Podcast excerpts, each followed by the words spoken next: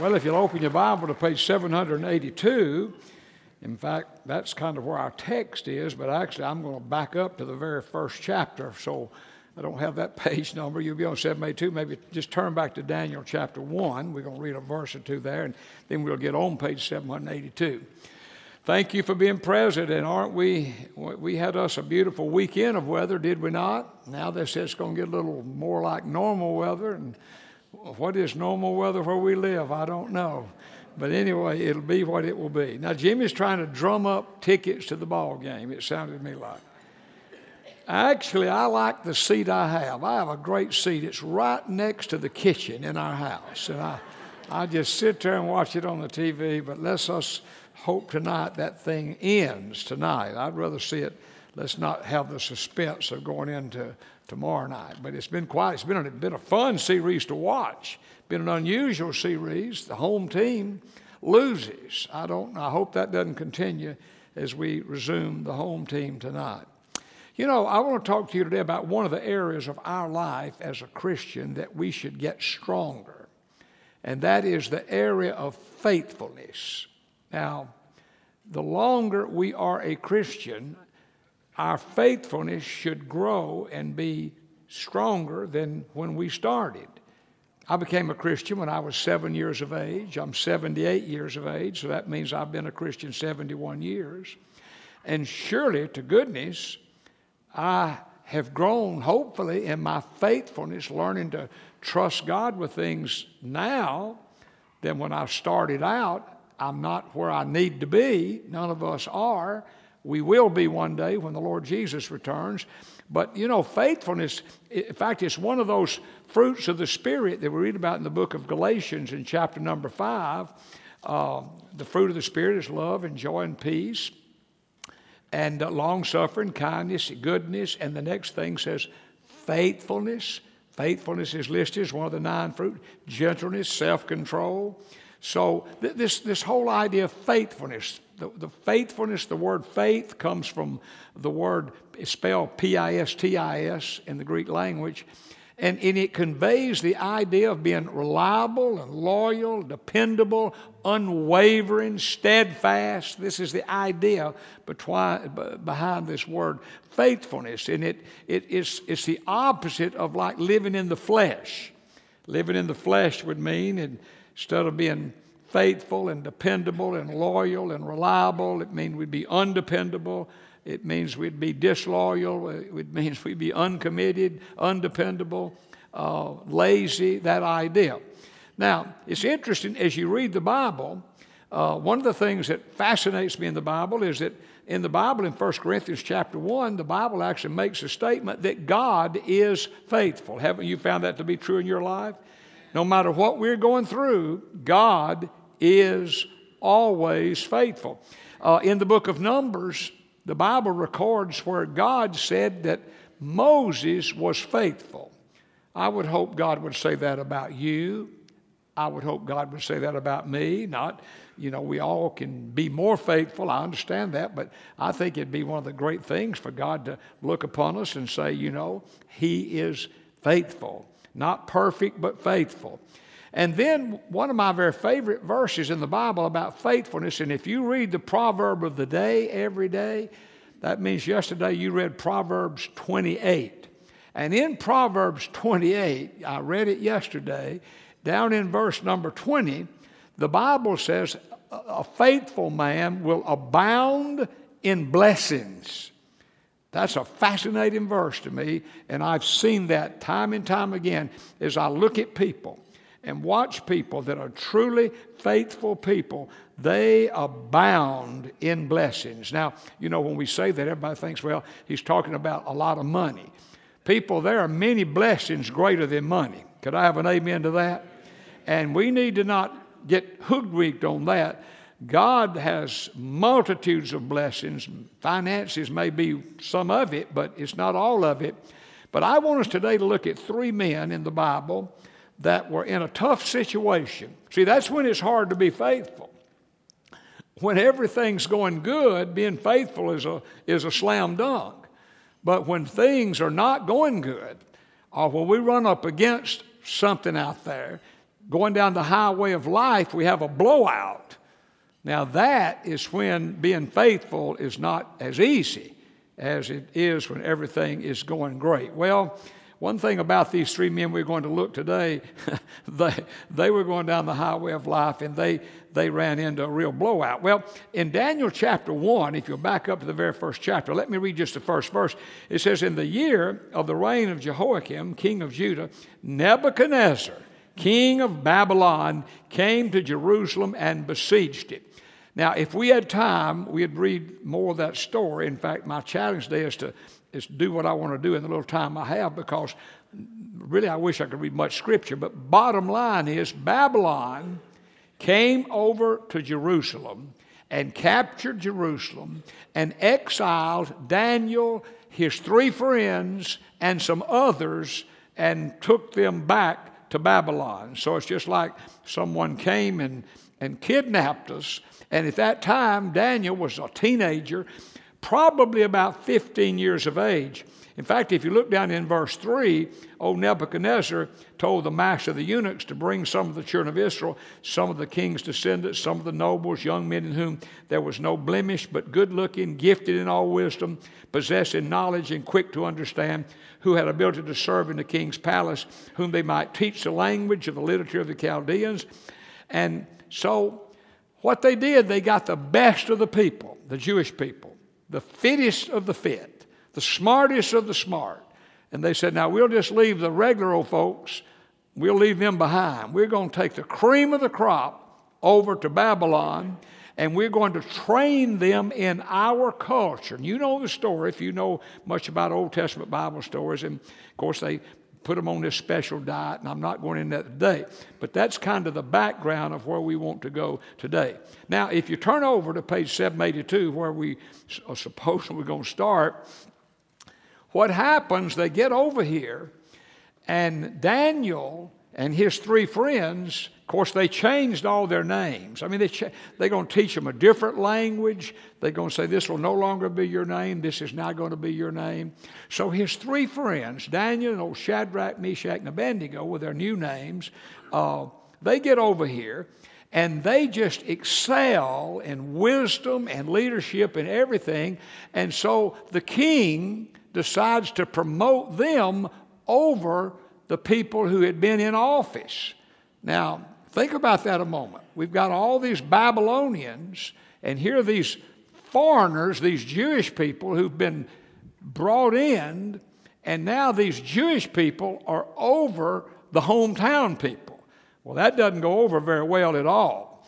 And uh, so, in fact, if you look in, uh, well, uh, well, look at the, you, you look at the, look in chapter 2, look down right before chapter 3, go back to verse 48 in chapter 2. It says, The king promoted Daniel and gave him many great gifts, and he made him ruler over the whole province of Babylon and chief administrator over all the wise men of Babylon. So we got this Jewish guy over these Babylonians. Well, that hacked them off. Also, Daniel petitioned the king, and he set Shadrach, Meshach, and Abednego, that's his three friends, over the affairs of the province of Babylon. And Daniel sat at the gate of the king. So now we've got a kind of a tough situation. We've got old Daniel, his Jewish friends, they're running things over here. These Babylonian guys kind of getting booted to a lesser role. Well, in chapter number three, old King Nebuchadnezzar, he decides to build him a, a golden image to be worshiped, so they worship him. Chapter 3, verse 1 says Nebuchadnezzar king made an image of gold whose height was 60 cubits. That's 90 feet. That's like old Sam Houston when we go into Dallas. We see him when we get down the road. Uh, and its width, six cubits. That's nine feet. So this, this golden statue is 90 feet tall, nine feet wide. And the bottom line is the, the, the proclamation was made that every time the horns would blow and the instruments would play, everybody was to fall down and worship this golden statue that Nebuchadnezzar had made of himself. And if they didn't do that, then they would be killed, is basically what would happen to them. Well, if you look down about verse in chapter 3, go down to about verse 5, it says, At that time, when you hear the sound of the horn, flute, harp, lyre, and psalter, and symphony, all kinds of music, you'll fall down and worship the gold image King Nebuchadnezzar has set up. Who does not do this, shall be cast immediately into the midst of a burning fiery furnace. Now, if you go down to verse 8, here's the problem. Oh, Daniel and his friends, Daniel's friends rather, they decide to disobey the king. Says that therefore at this time certain the Chaldeans came forward, I'm in verse 5, and accused the Jews. So these guys have been booted out of office. Go to King Nebuchadnezzar and say, Look, we've got this proclamation. Everybody's supposed to bow down and worship you. But this Jewish bunch you brought over here that you've put over all of us, they're not doing that. So now we're about to have a problem. They told Nebuchadnezzar that. Verse 12 says, There's certain Jews whom you've set over the affairs of the prophets of Babylon, Shadrach, Meshach, and Abednego. These men, O king, they've not paid due regard to you. They do not serve your gods or worship the gold image which you've set up. Then Nebuchadnezzar, in rage and fury, gave the command to bring Shadrach, Meshach, and Abednego, and they brought these men before the king. And the king said to them, Is it true, Shadrach, Meshach, and Abednego, that you do not serve my gods or worship the gold image which I've set up? Now, if you're ready at the time you hear the sound of the horn, flute, harp, lyre, and psalter, and symphony with all the kinds of music, and you'll fall down and worship the image which I've made, good. But if you do not worship, you shall be cast immediately in the midst of the burning fire furnace, and he who is the God who, and, and who is the God who will deliver you from my hands? Now look in verse 16.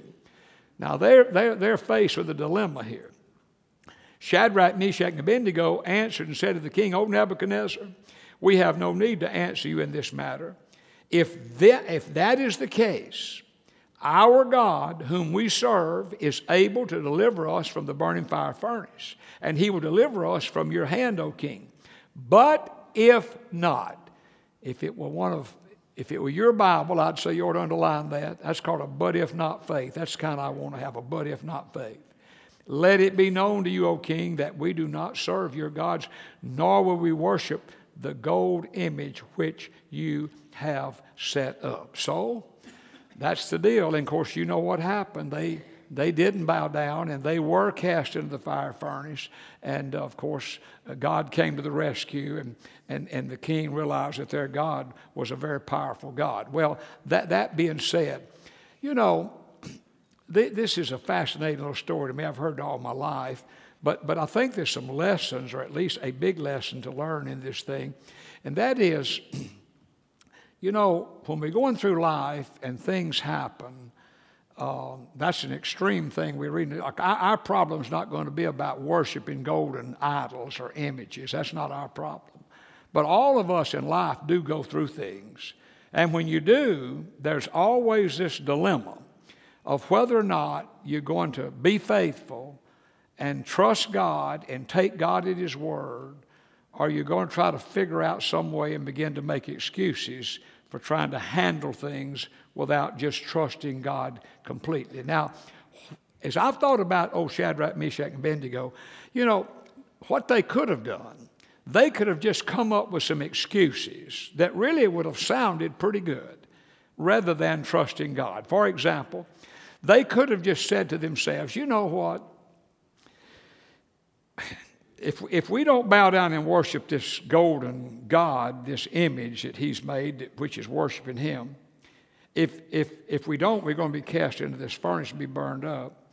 But really, as long as, you know, as long as we physically, we, we may bow down and do that, but as long as in our heart we're not really doing that, then it, it really won't make that much of a big deal difference. I mean, God knows a person's heart, and so if I just kind of go along with whatever's happening out here, but in my heart, well, then God knows that's not really what's in my heart. That's not really all that big a deal. Now, the problem with that, had they done that, or if you and I get in situations where we think, well, you know, I'm just going to kind of go along with the culture of the day, whatever's going on. But in my heart, that's not really what my heart has. Well, I'll tell you what it would do for you and for me and what it would have done for them. It would destroy our Christian witness. You see, even though in our heart we may not be like really going along with the culture of the day, even though outwardly it looks like we're kind of participating in that, But what it would do for those who are standing off watching that know we're Christians would say, I mean, you know, when it came, when it came time to stand for God, they, they kind of, you know, bowed out of that. It would destroy our Christian witness. Or they could have said to themselves, you know, what, what we could do, we, we could just go on and bow down to this golden image, and then we could just then ask God to forgive us and tell God we're sorry. What do you say? Well, what's wrong with that? Well, there's no real genuine repentance in that. I mean, if we're to if we're to just rather than trust God, go along with the culture of the day in which we live and not stand on what we believe to be the right thing based on what the Word of God teaches, we say, well, you know, I'll just ask God to forgive me, and God forgives sins, and no big deal. Well, there's no, He doesn't forgive those kind of sins because there's no real repentance in that at all. Or they could have said, I'm just thinking about excuses they could have made. They could have said, well, you know what? Our ancestors, they put idols in the temples. And this is not half as bad as that. So, you know, others are doing worse than this, so this is just one little deal. We say, well, what's wrong with that? Well, here, here's how that boils down. That means that righteousness is based on what other people do instead of what God does, and that is a road to nowhere. You know, faithfulness is kind of like the muscles in our body. And you've heard, we've heard it said, oh, you, know, you use them or lose them. Well, there's a lot of truth to that. You know, but when we use our muscles, they, they do become stronger. And, uh, you know, we're not trying to be Tarzans, but we're trying to just move on in life. Well, faithfulness is the very same way. You know, if, if we trust God with little things, and it's kind of easy to trust God with little things, really. The hard part is having faith about the big things. But here's how this works if we'll just trust God with little things, it builds, it builds and strengthens our faith. And then when these big things come along, it's not that they'll be easy, but we'll be stronger if we've not even trusted God with little things. Well, then, then when the big things come along, we're just we're going to be in quite a mess. You know, if we trust God for little things, God makes a way. And you trust God for big things, God makes a way. You know, here's the deal about faithfulness. One, one of the deal with well, several. It, one of the things it, is something we can all do. We can all be faithful. We can't all sing. We can't all do a lot of things, but we can all be faithful. We don't have to be the smartest person, but we can be faithful people. And, and, and here's, here's the bottom line to that faithfulness honors God. And anything that honors God, God honors. I've learned that in life. Anytime I do anything that honors God, or I lead the church to do something that I feel in my heart, if we do thus and so, it will honor God. I'll tell you what God will do God will honor that. God honors faithfulness because faithfulness honors God. Now, as recent as this past weekend, I saw a good example of this. Many of you will know the person, others won't, but that's, that's, that's not the point. A former pastor of this church is named Darrell Robinson. He was pastor before Dr. Landrum became pastor. And he was here about nine years as pastor. Had a, Brother Darrell had a great, great ministry here. And uh, Darrell Robinson and I were, we were friends long before I became pastor of this church. We are all kind of the same bunch out there. And so, you know, I knew Darrell, I knew Barry, we all knew one another. But uh, of course, when I became pastor of the church, you get to know these guys better. And, and, because you interact in a lot of different ways. But be that as it may, one of their one of Darrell and Kathy's children's name was Lori, 55 years old, 54, 56, long ago somewhere. And uh, for about the last three or four years, she's been really battling with cancer. And she, uh, she had graduated from Baylor. She and John have kept up with it. They, they kind of have a connection. Both of them are preachers' kids. And, and, and she kind of grew up her years of real young person growing up in this church. And so she just has always stayed connected to First Baptist Pasadena, even though Brother Darrell went elsewhere and the family moved. Of course, she got grown and she moved away. But yet, this church was still in her heart, kind of her church.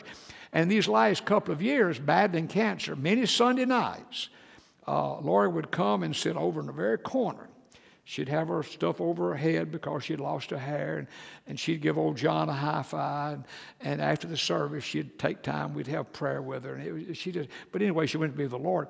But before she died, she told her mom and dad and her husband, she said, "I want to have my funeral back at First Baptist."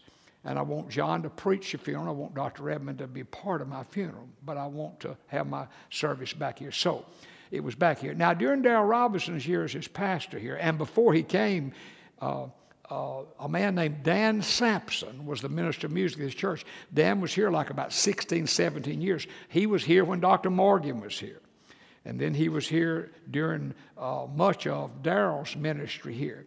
And Dan is a very gifted musician. He's just a fine, he just, uh, you know, he just a, he's just a great guy. And I've known Dan a long time. I've known Dan a long time. Well, Dan, they invited Dan to come, he lives in Dallas, to come sing at the funeral because he's a, got a beautiful voice, but he's close to the family. Well, he would have come to the funeral whether he'd been singing or not. Well, here's the story. 345 Saturday morning, a.m., Dan's clock goes off, and he wakes up and gets in his car and drives down here for this 10 o'clock funeral. I believe it was 10, yeah, 10 o'clock funeral. So he, he decided he'd drive down here rather than fly. And so, um, and it was good to have him here, and I enjoyed the time we visited together. And, and uh, he did a wonderful job ministering to the family. And He just part. I mean, we all, you know, all of us just have a bond.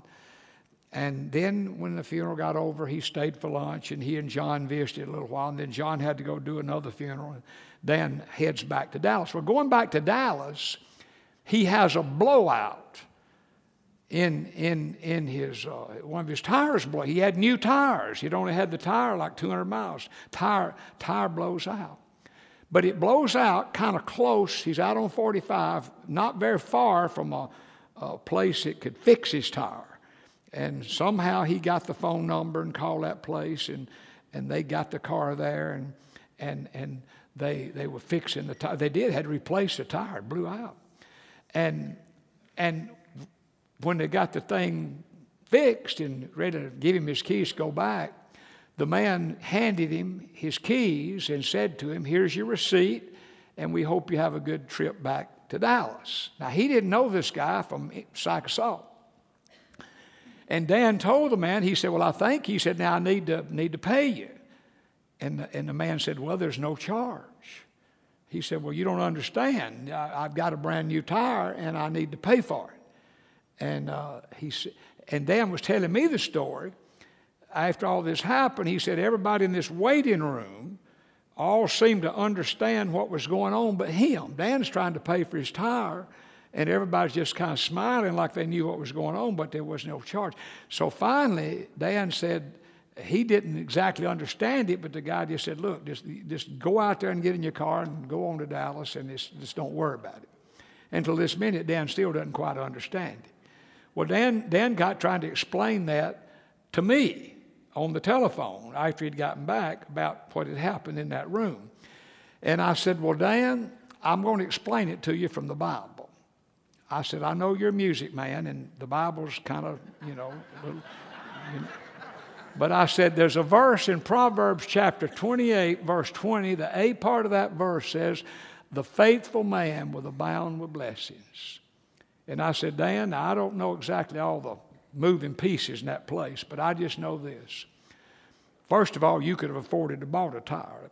I don't think they thought you were broke. I said, I don't understand what all transpired down the road there, but I do understand this, Dan. I've known you a long time. I watched you go through your wife's death. His wife died with cancer. Tommy Sue, one of the finest Christian women I've ever known. I said, I, have I've just, you know, from a distance, I said, I've heard people talk about how good you can sing and all that kind of stuff. I said, Dan, the thing about you, if somebody said, Well, tell me about Dan Sampson, it, I don't hurt your feelings, Dan. I wouldn't even mention your music. I'd just say, Dan Sampson. I've seen him behind the scenes, I've seen him on the platform, I've seen him in situations where other folks didn't see. Dan Sampson is a faithful man. And Dan, God just blessed you down the road. And he said, Well, I need to study it. I said, Dan, music man will never figure it out. I'll explain it next time we're together. But Father, whether it's a tire going down 45, whether we can figure it out or not, old Shadrach, Meshach, and Abednego, they had it figured out. God is able to deliver us whatever we go through. But if not, God give us that kind of faith. A but if not faith. God, all of us in this room have prayed for things. And sometimes what we asked didn't happen. Not like we asked it. But God, there'll be a day we will understand. In the meantime, give us an extra measure of that fruit of faithfulness. And I pray that today for some that perhaps are going through something like a fire furnace right now. God help them, give them just an extra measure of faithfulness is my prayer in Jesus' name. Amen.